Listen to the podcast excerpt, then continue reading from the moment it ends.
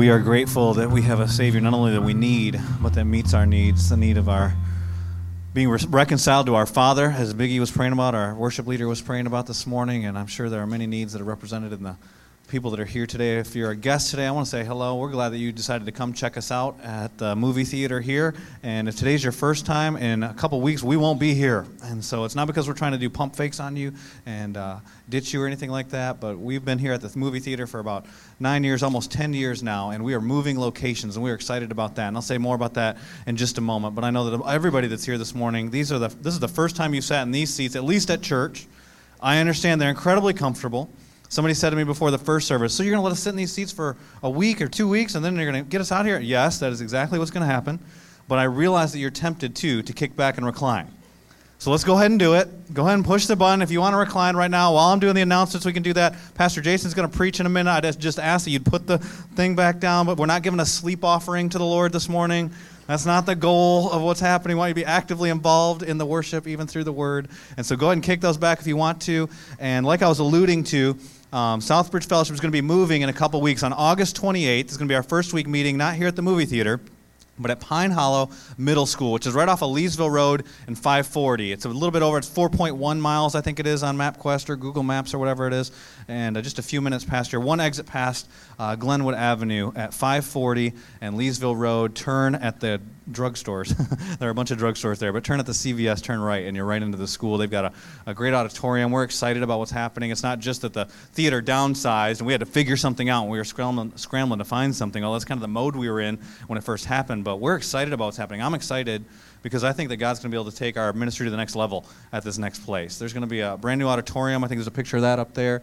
Uh, it's got more seats than we've ever had in any, any auditorium uh, before, and so that's opportunity for more lives to be changed. And if you've been at this church for any time, you know that we're all about seeing people connected to Jesus Christ, not just to this church, but to Jesus, so that Jesus can transform their lives. And then there's going to be some great classrooms for our students. We're going to have more opportunity for growth than that. They're going to be easier to convert than some of our current theaters. There won't be gummy bears and soda on the floor, so we'll be excited about that opportunity.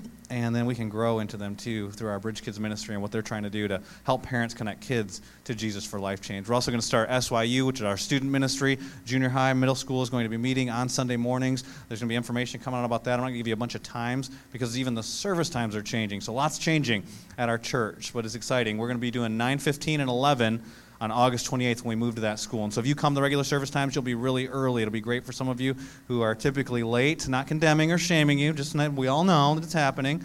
Um, so we're going to delay that a little bit, and you'll have more time in between to hang out. And one of the things we're really pumped about is that we're going to be able to stay there until about 2 o'clock in the afternoon. And so that's going to give us opportunity to to not feel the pressure to rush out. And so if you want to connect with other people, talk about what's going on in your life, talk about maybe something God spoke to your heart in the message or just that you need prayer, anything like that, we're going to have opportunities for that, unlike we've ever had before. And so we're excited about what's happening with, with some of those things in our church. And then what's what I need to make sure you get this week. And so last week I gave you August 28th, 9, 15, 11, all these stats, 100 more seats, all the thing.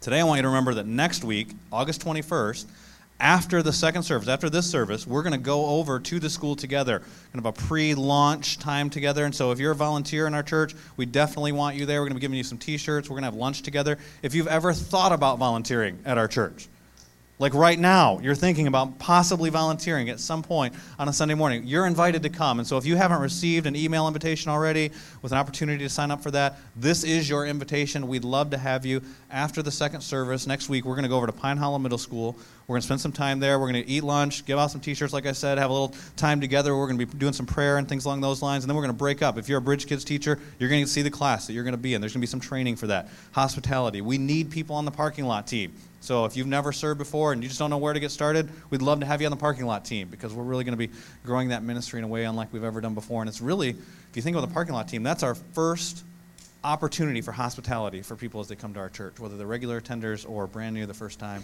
And so we'd love to have you be a part of that. And for some of you, you might need to rethink what you've been doing. Maybe you've been serving in Bridge Kids and you want to be on the tech team, or maybe you've been on the tech team and you want to go to SYU, or maybe you want to be in the lobby and talking to new people. Whatever it is, uh, we want to fi- help you find your sweet spot so we've got a table out in the lobby called the Bridge Team Table, and so they're out there. They're people that are helping you find out where your sweet spot is in serving. We'd love to have you be a part of that. And one more announcement that's happening today is that there's Discovering Southbridge. So if you're new to the church and I've never met you before, I'd love to meet you. I'll be under the blue tent. We tried to hide it on you. It's in the front front corner by the box office. We didn't really try to hide it on you, but it's just the way that it worked out with renovations.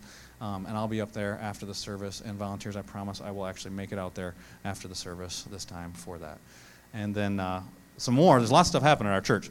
Sad for us, but exciting news for the Tovey family. If you were here last week, you saw that we were talking about announcing that Pastor Jason, who's been our shepherding pastor since we launched the church, and his wife and their kids have accepted a, a position as senior pastor of a church. It's actually the church that he grew up in, in Grand Rapids, Michigan. He's going to go up there and be their senior pastor, and he's going to be around here for the next couple weeks. Today, he's going to be preaching his guts out.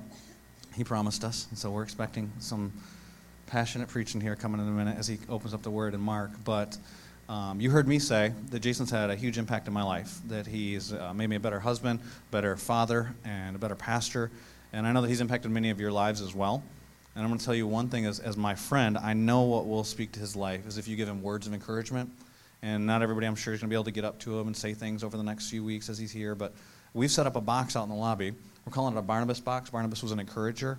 And the point of it is to try and fill that box with words of encouragement that we're going to give to him that hopefully he'll open uh, when he gets to that church and maybe he's serving there and he's in his office and decides to break them all open or he's sitting in his living room wherever he decides to put that box but out there there's going to be no cards pens and i just ask you if jason's ever impacted your life maybe it was a sermon he preached maybe it's a sermon he'll preach today uh, maybe you bumped into him in the lobby one time perhaps you've been friends with him for years if you just take a couple moments over the next couple weeks and go out to that box and fill out those note cards and just give him some words of how god's used something he's done or said or the example he's been um, to impact your walk with Jesus and your life in some, in some way. He would be blessed by that. And then also on August 28th, we're going to have an open house for him. Just be looking at your emails for times on that and where it's going to be located and whatnot. But August 28th in the evening, I know it'll be in the evening, uh, we're going to have a time where you can come say goodbye to him. I'm going to pray for him as he comes to bring the word and pray for us. And so, Jason, you want to come up this way? And uh, we'll just bow our heads and close our eyes and talk to the Lord.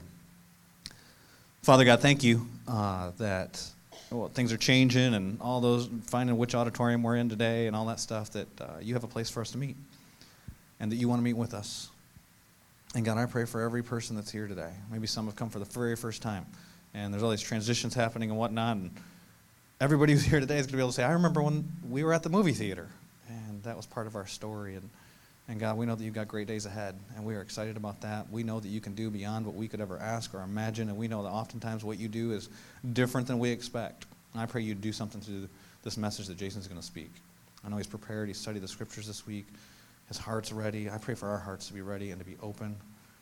We know that you are seeking worshipers that worship you in spirit and truth. And I pray as we open up your truth, that you'd be pleased as we worship you with our minds and with our hearts, and we lay ourselves open before you, and we're honest about where we're at with you, how we relate with you, and I pray, God, that you grow us in our relationship with you as a result of opening your word. I pray if there's anybody here who doesn't know you, that they trust you as Savior today. I pray for those of us who do know you, please grow us, take us to the next step, the next level in our relationship with you, refresh us, encourage us, give us your word. And I pray for Jason's lips, you just anoint his lips for this moment. In Jesus' name I pray. Amen. Thanks, Winnie. Good morning, church. Wow, what a different room, huh? Can you imagine be like to be at a church where you can see each other, like what God really could do? Wow, that'd be great. That was sarcasm. Whatever. These are the jokes. Hey, well, I'm really glad for the opportunity to be with you this morning. And this morning we're continuing our series in the book of Mark. So if you have a copy of the scriptures, go ahead and turn to Mark chapter 8. And we'll continue this series, and we're really investigating and finding answers to the question, who is this Jesus? And actually, that question will, in a sense, be asked in our text today. And uh, over the next few weeks, we'll be uh, changing direction a little bit, uh, different series coming up, and then we'll come back to Mark in time, Lord willing. I wanted to invite you this week as well, with all the things going on. This Thursday night at Celebrate Recovery, uh, I've been invited in to uh, share my testimony. I'd love to have you come. 7 o'clock at the church office. Everyone's welcome to come. That's uh, this Thursday night. So this morning we'll continue our series, our study in the Gospel of Mark, Mark chapter 8. And I'm just going to read the text for you all the way through, just a few verses, and then we'll go verse to verse, as is our style. Jesus and his disciples went on to the villages around Caesarea Philippi, and on the way he asked them, Who do people say I am? They replied, Some say John the Baptist, others say Elijah, and still others one of the prophets. But what about you? He asked. Who do you say I am?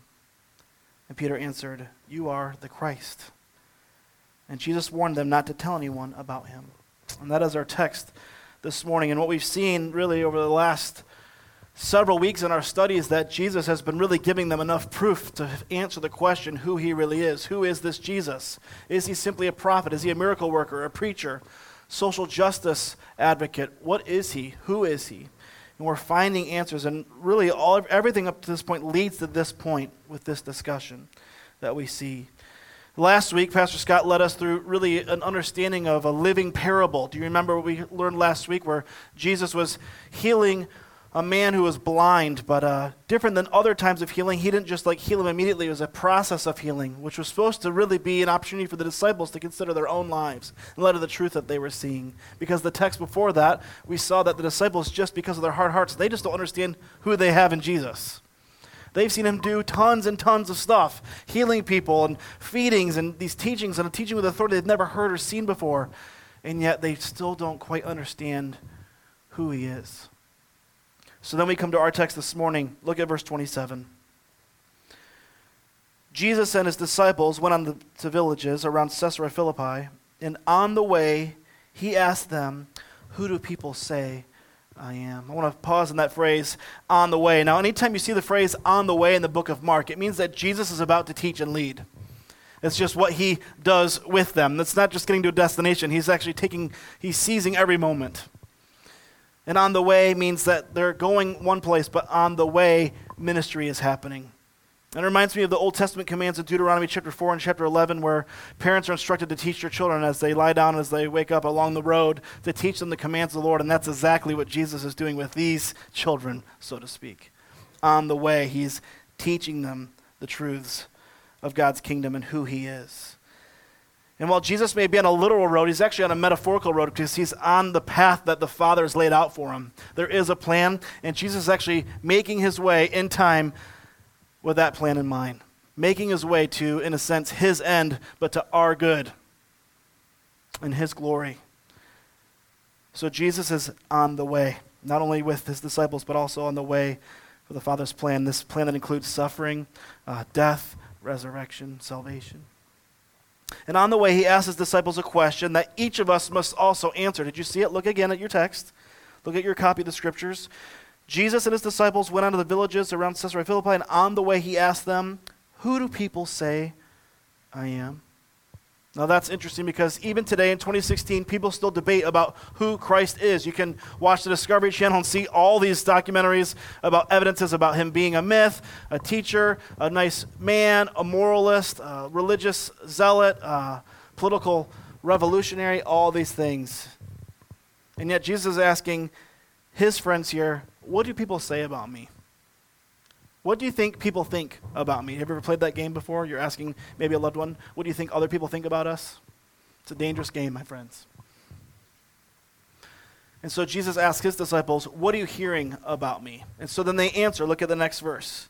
Well, they replied, verse 29 or 28. Some say John the Baptist, others say Elijah, and still others one of the prophets. So there are some answers, and the guys have been around the crowds enough to know that there's some different views about who this Jesus really is. And so they begin with by saying, well, some are saying that you're John the Baptist. Now that's interesting because we know as you read through scriptures chronologically that at this point John the Baptist is dead. So how can Jesus be John the Baptist? Mm-hmm. We know that John the Baptist was, in a sense, like a prophet. He's a forerunner to the Messiah something was very unique about him. And we know that Jesus, I mean, the crowd started believing that something was unique about Jesus. So you can see how they can make the connection, but it's John had been murdered at this point for someone else's entertainment. So Jesus is not John the Baptist. It was said of John the Baptist that no one will ever be like him as a man. But isn't it true that of Jesus Christ that no one will ever be like him as the God man? Hmm. He's not John the Baptist. The next answer that is given to Jesus by the disciples, well, actually, some people say, Jesus, that you are Elijah. And that would have believed, people would have believed that because in the prophet um, Malachi had prophesied in Malachi chapter 4, we see that Elijah is supposed to come again before the Messiah comes to reign and to rule. It's interesting because if you've read the scriptures, you'll know that in the book of uh, Luke, chapter 1, verse 17, an, an angel visits this priestly man who is uh, old in age and doesn't have uh, children, and he and his wife can't have children. His wife's name is Elizabeth. And this angel actually quotes Malachi chapter 1, verse 17, that talks about Elijah and saying, Your son that's going to be born to you is going to be as Elijah. And what is the name of that son? Do you know? Well, that was born to them? John. What was his nickname? What was his title? He was the Baptist. So he must have been good, right? So then, no, Jesus is not Elijah. And if anyone is as Elijah, it would be John the Baptist, who also was not Elijah. So then, what are the other options that people are saying? And you have to test what people say about Jesus. You have to test it against evidence and truth. So then they said, well, still others say one of the prophets. Now we know in another account that they say Jeremiah or one of the prophets. So let's talk about Jeremiah. There was a belief, you'd have to read some extra biblical literature about this. There was a belief that the prophet Jeremiah was to come and to bring the altar of incense with him and the Ark of the Covenant, and then the Messiah will come to reign and rule and to obliterate all of Israel's enemies. That was the hope and confidence that people had in the message that teachers were giving young theologians, young God worshippers. So we have to ask is Jesus Jeremiah? No. Jesus is not Jeremiah. Think about your own life. I'm sure for those of you that share about Jesus with the people that you love, what do people say to you about who Jesus is? What is the common sentiment in your life and the people that you influence in 2016? A good man, a moralist. Some actually are saying he's a myth. Some people actually say he didn't exist at all anymore. That's becoming a actually popular belief. It's interesting because of all the facts and data and evidence you'd have to remove to even say such a thing. But that's the time in which we live, of course. What have you heard before? A social justice advocate that he cares most, first and foremost, about people having water and food. You see some of that in Scripture. Is that what his biggest aim was, social justice? What have you heard? Anything different than I've said? Okay. So a lot of people have a view, and everyone has to have an answer to the question. It is the question. So it's one thing to know what people say about him, but then Jesus makes the question personal. Did you catch that in the text? And it's actually still personal today. Look at verse 29. But what about you? He asked. Who do you say I am? Now, this is the most important question that you will ever answer. There are important questions we answer in life. Will you marry me? That's a big one. Paper or plastic? Just a little bit lesser than that. And then there's like all these questions in between those two. I can't think of a le- I can't think of a lesser question than paper or plastic. I don't know. I just want to go home. Okay? Something in between that. Okay. But this is the one. This is the big exam. It's a one question exam. And your life is the answer. Who do you say Jesus is? So he asked them, he asked his followers, these 12 guys. And in time, some of these guys end up being the ones that write what we see in the Gospels, and more followers to come. And they write down what they've seen and heard and what they've heard other people say and what they saw. And the gospel authors want to convince their readers of what they're convinced of. And this is why they write things like um, These things were written that you might believe that Jesus is the Son of God, He is the Christ. So, what answers do the disciples give Jesus? Look at the text again. But what about you? He asked. Who do you say that I am? Then Peter answered, and you could presume for the group, you are the Christ. Wow. Peter answers, You are the Christ. Now, this is the second time the word Christ has been used in the book of Mark. The first time was actually Mark chapter 1, verse 1. Now we have the second time. And Christ or Christos is the Greek equivalent of the Hebrew word for Messiah or anointed. Christ means rescuer, deliverer. Um, God saves, Yeshua or Yehoshua, which would relate to Joshua, the Lord's salvation, or God saves or rescues. And then we, so that's Jesus' given name. then we have Christ. That's not his last name. It's not Joseph and Mary Christ. Please introduce Jesus Christ to us.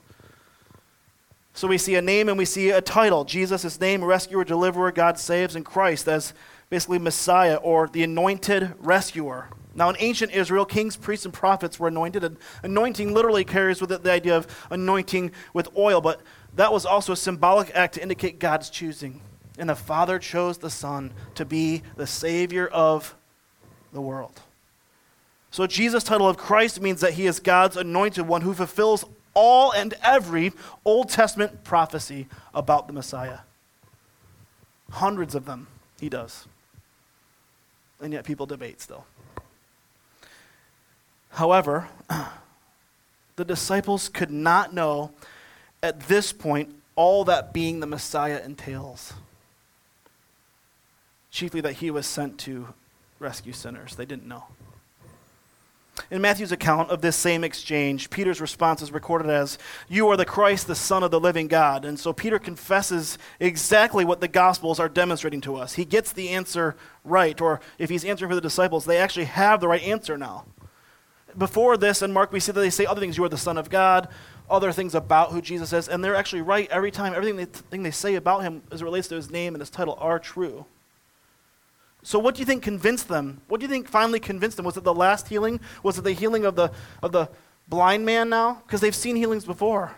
Was it the crazy teaching? Was it the way that he engaged the religious leaders? What he did do and didn't do? What was it that ultimately convinced them to be able to say such a significant thing, the right answer to the one exam that we all will face. Who do you say Jesus is? Right answer Jesus is the Christ. What convinced them? Because there was proof all around them over and over again. But just in the previous context, we saw that their hearts were still hard. This is the same for us today. There's proofs over and over and over again. What convinces one? What torques a heart that one might be able to say, Jesus is the Christ? And in that Matthew account of the same exchange, Jesus actually gives us insight as to how Peter could even say that. Look at Matthew chapter 16, verse 17. Same exchange, just some more insight here. Jesus replied then to Peter's response Blessed are you, Simon of Jonah. That's Peter's given name. For this was not revealed to you by man, but by my Father in heaven. When did you first come to grips with who Jesus really is? Can you remember? Someone say, Well, I've always believed. Well, that, that's not true. That's not true. There is a beginning to belief because there was a beginning to you. When did you first believe? See, it's, it's the same for us today that no one just comes to believe in Christ by the evidences or the proof. 1 Corinthians chapter 12 verse 3 says that no one can proclaim Christ as Lord unless the Spirit reveals it, this truth, this secret to that person. Another way of saying what Jesus says to Peter is, You only know this because the Father's let you in on the secret. You only know this because the, the Father's moved in you that you might know something that actually people don't know. And it still happens today. You can't believe Jesus is Christ unless God reveals him to you. When did you first believe? Can you remember?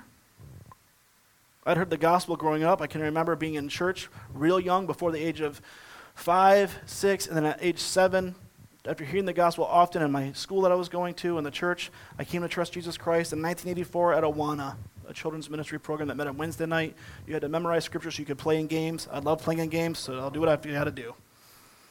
And there was prizes and crowns and all these things. It was great. It was a great way to get praise from people. And someone shared the story of the gospel, attached it to the story of Achan in the book of Joshua, chapter 6, somehow. And I said, I, I want that. I recognized my need of a Savior. I recognized that I was a sinner, and the proof of that was all around me in my life. And I wanted His forgiveness. And then at that moment, I know that God's Spirit came to dwell within me, and I knew I was let in on something. And I know this because then my heart opened up to all my friends and family that didn't know Christ. And I didn't care about that at all before that moment. When did you first come to grips with who Jesus really is? For those of us who have been convinced that Jesus is the Christ, wouldn't it be fair to assume then that there are implications for living? If you say this, then this, right? If you say Jesus is the Christ, then there will be implications for living. Now, we see in time for the disciples that they do carry out the great implications for their, for their statements of Jesus being the Christ, but at this moment they are still battling. But what about for us today in 2016? If you here say that Jesus is the Christ, wouldn't it be fair to assume that there's implications for such a statement if you believe that to be true? Saying a true thing, but then not always living that truth, that is actually the great conundrum or the great inconsistency of the Christian life, isn't it? Let me test. Let's just test what I'm saying, okay? We all do this. Debt is bad, savings is good. Is that true? Okay. Nobody has debt here then? Okay. That's too personal. Here's an easier one. Sugar is bad. Vegetables are good, unless you've tasted them. has anyone, I mean, has anyone ever seen the amount of sugar that's in a can of Coke? I've seen it and I still don't even care. It's going to take more than that because have you tasted it? Isn't it true? Sugar's bad, vegetables are good. We can say a truth. What are the implications? Cheating is bad, faithfulness is good. Lying is bad, honesty is good. Greediness is bad, generosity is good. And is stating the truth, does that help us live out a generous life anymore just because you know the truth? Isn't it interesting that we have to teach our children to share? We don't have to teach them to be greedy. and so it's true, you can know a true thing and know that ought to have implications for how we live. And sometimes it does, and sometimes it doesn't. Saying Jesus is the Christ is good and true. So, how do you live in light of the truth? Peter answered rightly for the group, right? And that only by revelation from God, for sure. But this new insight actually comes with what they and nearly all of God's people understood the Messiah to be. When they said you're the Christ, they have an expectation in mind of how the Christ should behave and will behave and come through actually for them. To be an earthly political ruler from God who would restore freedom and prosperity to Israel. That was the view. That's what they were taught. You can look through the Old Testament and see why people would have that insight and expectation. So let's test it when you look at the life of Christ and what they've seen so far for two and a half years. Was Jesus living like a political ruler? Or an earthly king? Was he like that? Was he a warrior soon, uh, arm, getting ready to soon like arm his followers to revolt against Roman oppression? Was he hiding like material blessing in a storehouse somewhere and just waiting for him to storm through Rome's uh, capital and just uh, st- start leading? We know that they have this in mind, the disciples do, because there's been times that people are saying, Jesus, when you bring in your kingdom, can we sit by you and the throne's next to you? They have a kingdom in mind. And Jesus saying his kingdom is something very different. It's here, it's not yet, it's very different. So we know they have an expectation. So Peter says a true thing on behalf of the group you are the Christ. And with saying that Jesus is the Christ, there's an expectation how Christ would soon behave. But Jesus seems very different than what was expected.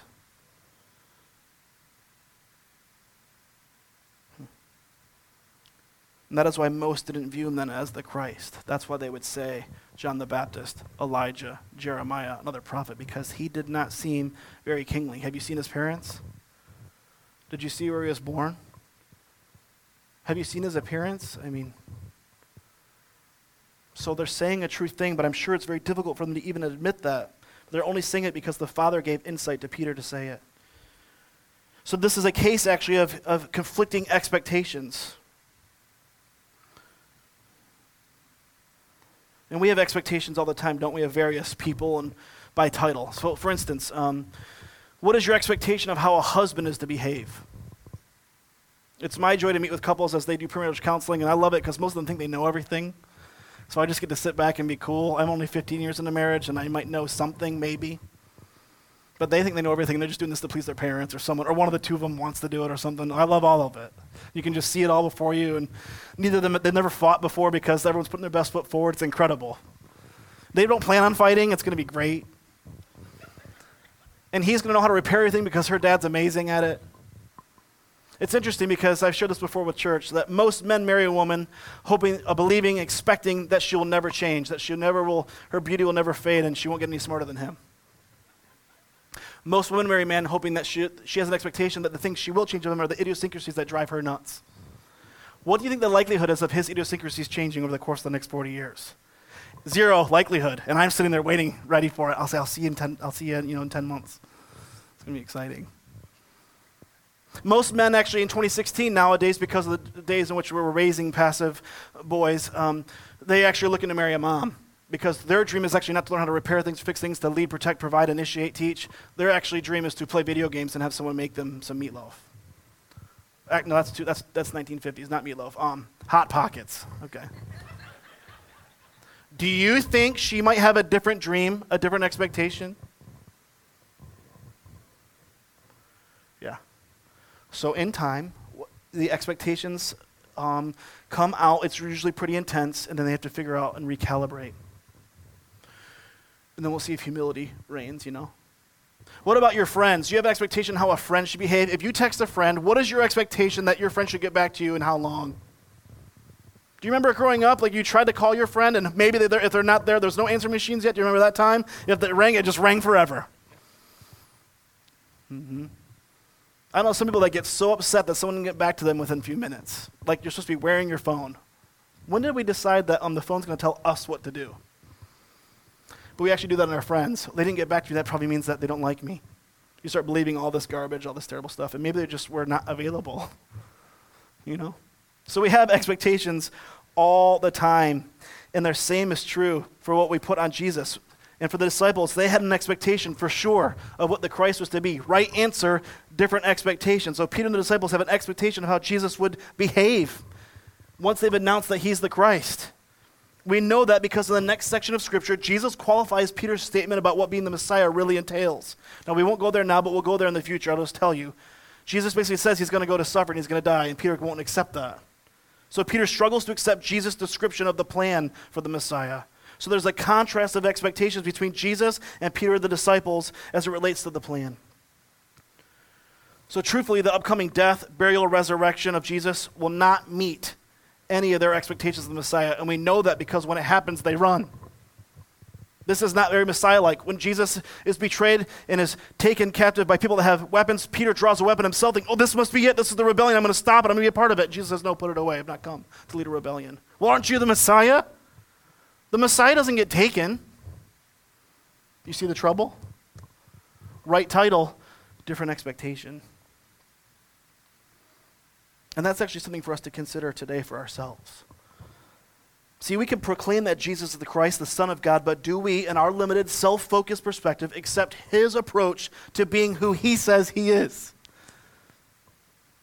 Because usually what happens in a relationship, what, I, what I'm coming to understand in my own life and as I hang out with people enough, is we have expectations how Jesus should perform for us, how he should meet our expectations and our circumstance, and it's usually having to do with us and our lives.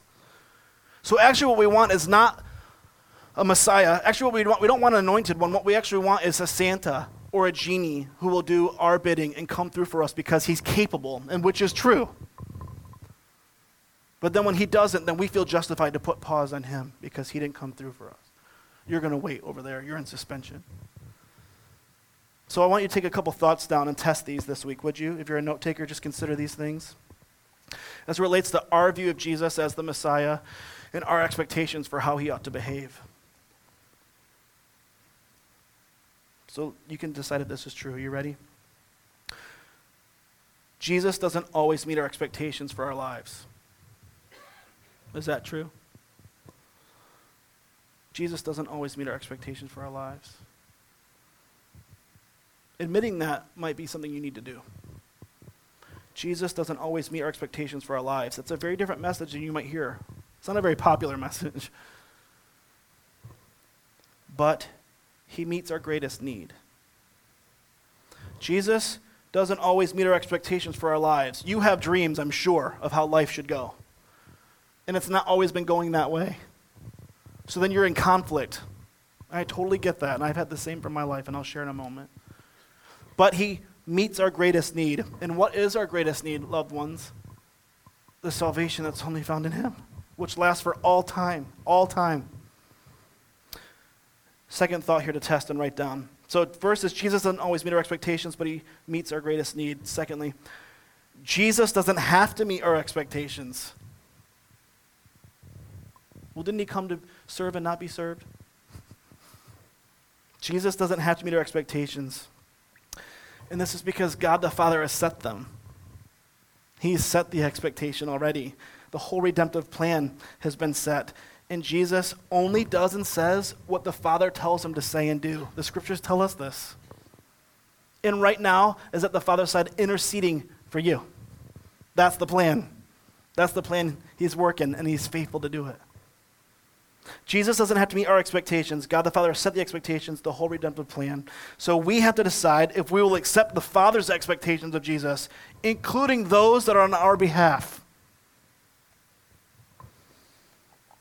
See, if the disciples had their way on what they believe Jesus being the Christ means, if they had their way, let's ask this question Where would eternal salvation come for those who would come after them?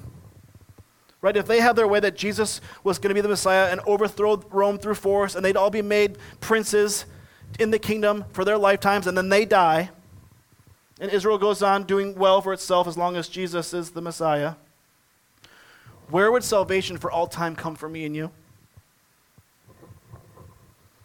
It wouldn't. It wouldn't. Salvation comes by Jesus following the redemptive plans, following the Father's expectations. And these guys then would have settled for something different. So, being the Christ was way, way bigger and better than their plan. Way, way bigger than just this little swatch of land in the globe. It's actually like this global, for all time, future, past, present plan. So that in time, when you were born, in time, you would hear the gospel of salvation and you would believe that Jesus is the Christ, the Son of God. But if they would have had their way, then there'd be nothing for you, I'm sure. Incredible? This is why we sing. Is it possible then that God has set something up bigger and better than your expectation? What is your hope for this year? What is your hope for your children? What is your hope for Southbridge Fellowship? Is it possible, in light of what we see how God acts and behaves, that his expectation is actually better than yours. That's hard to believe, isn't it? Because I can dream good. I can dream well. See, I'm guessing most of us have expectations on how Jesus should come through for us, and I know I do. So I'll give you an example. Let's talk about a real life scenario. We have five children. I've told you this before. And our four oldest are biological, and our fifth is through adoption. But before our oldest, Mia, was born, early in the infancy of our marriage, we were, we were pregnant and we had a miscarriage. And I thought our story is different because everyone's different from other people. And I didn't have a lot of fellows to talk to. And how I carried it, and I shared this with you before, the news of losing the child was like, took like weeks and months for me. I remember going to the appointment and anticipating what, what week we're at, and they were doing a, um, sonar or just to hear the heartbeat and they couldn't hear the technician couldn't find it and so she didn't say anything. Of course she brings someone else in and since we're new to this we didn't know that that meant anything of course so someone else comes in and then they share with us. We're struggling to find the heartbeat and so now the anxiety rises a bit because we have an expectation don't we? We have an expectation. We're expectant and so we go to another room and now we're with a doctor and they do ultrasound and the doctor confirms what was attested to do before and that the child isn't, didn't survive.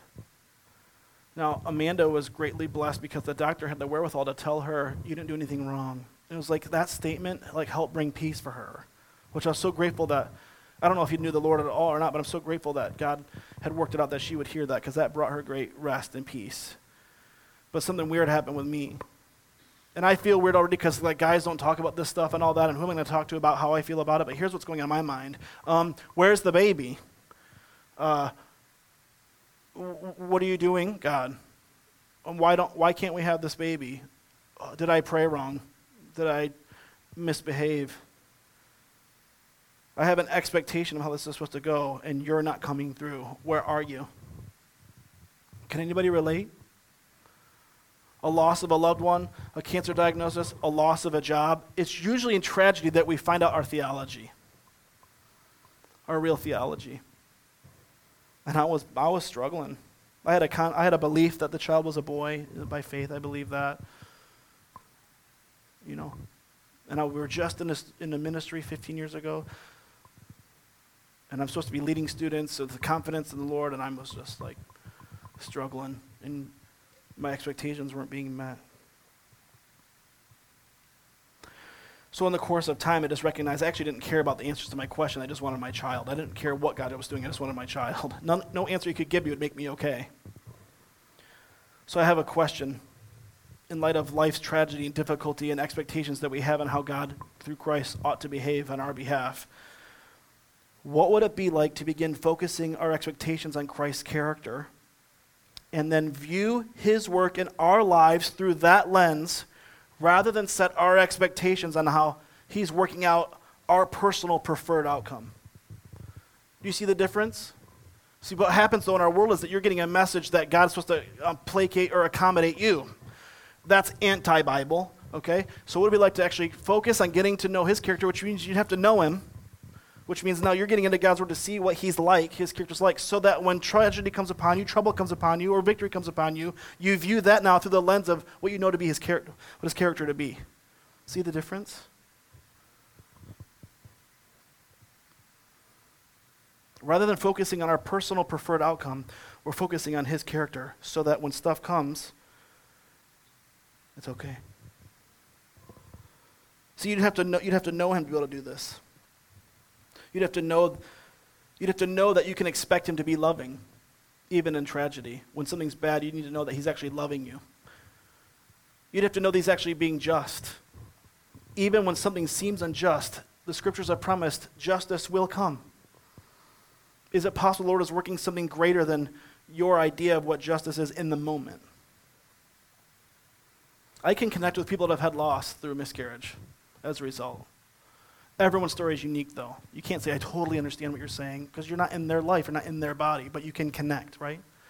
I can connect.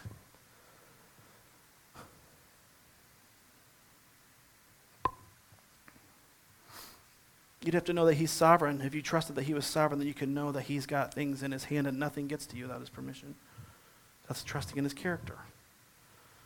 It's knowing that He's acting in concert with His character and doing, Jesus doing exactly what the Father wills. So when we choose to place our confidence in His character, then it's actually no problem to trust His behavior.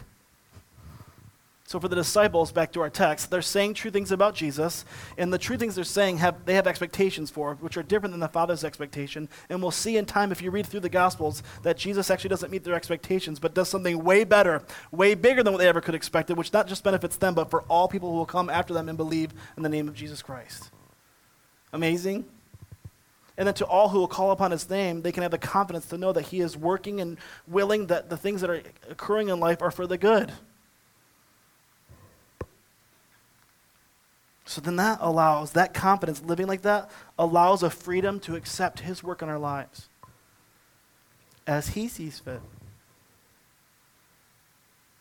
And living like that, everyone, living like that is total peace. Like when I think about the future, I, I can't quite see the future. I have ideas or dreams, and we all have expectations. We have expectations how the country should go and how history, future, you know, should go. And I have longings for my children, how it should go. We have five. What's the likelihood that one of the five will come into trouble or trouble will come upon them? So I can fret and get, I'm really good at anxiety, so I could have anxiety over that, or I could just trust the Lord that He'll be with us and that we'll lean on Him and then we'll get, we'll get through it together. Hmm? So Peter answers rightly on behalf of the disciples. So what does Jesus say? Verse 30. Amazing exchange here.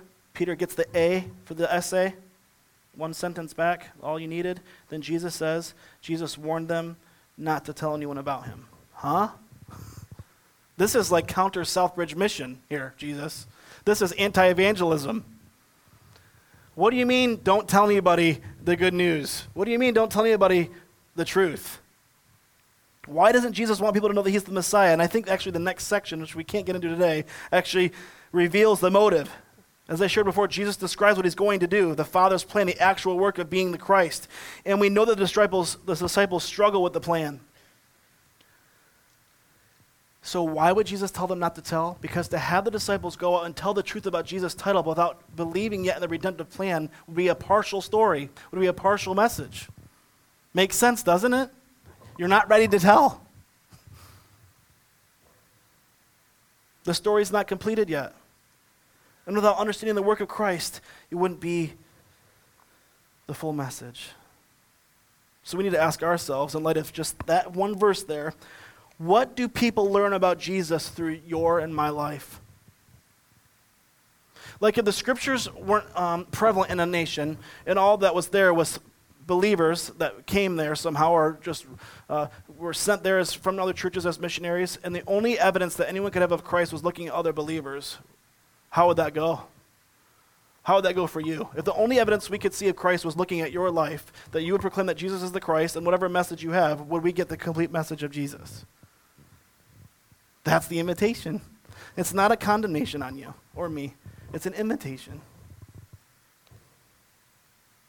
Who would people say Jesus is if the only evidence for their answer would be by looking at you? Does your life spread the complete message of Jesus? Or is Jesus kind of just like your homeboy? He's good on the side. You like him on Sundays, but you got Monday through Saturday figured out yourself.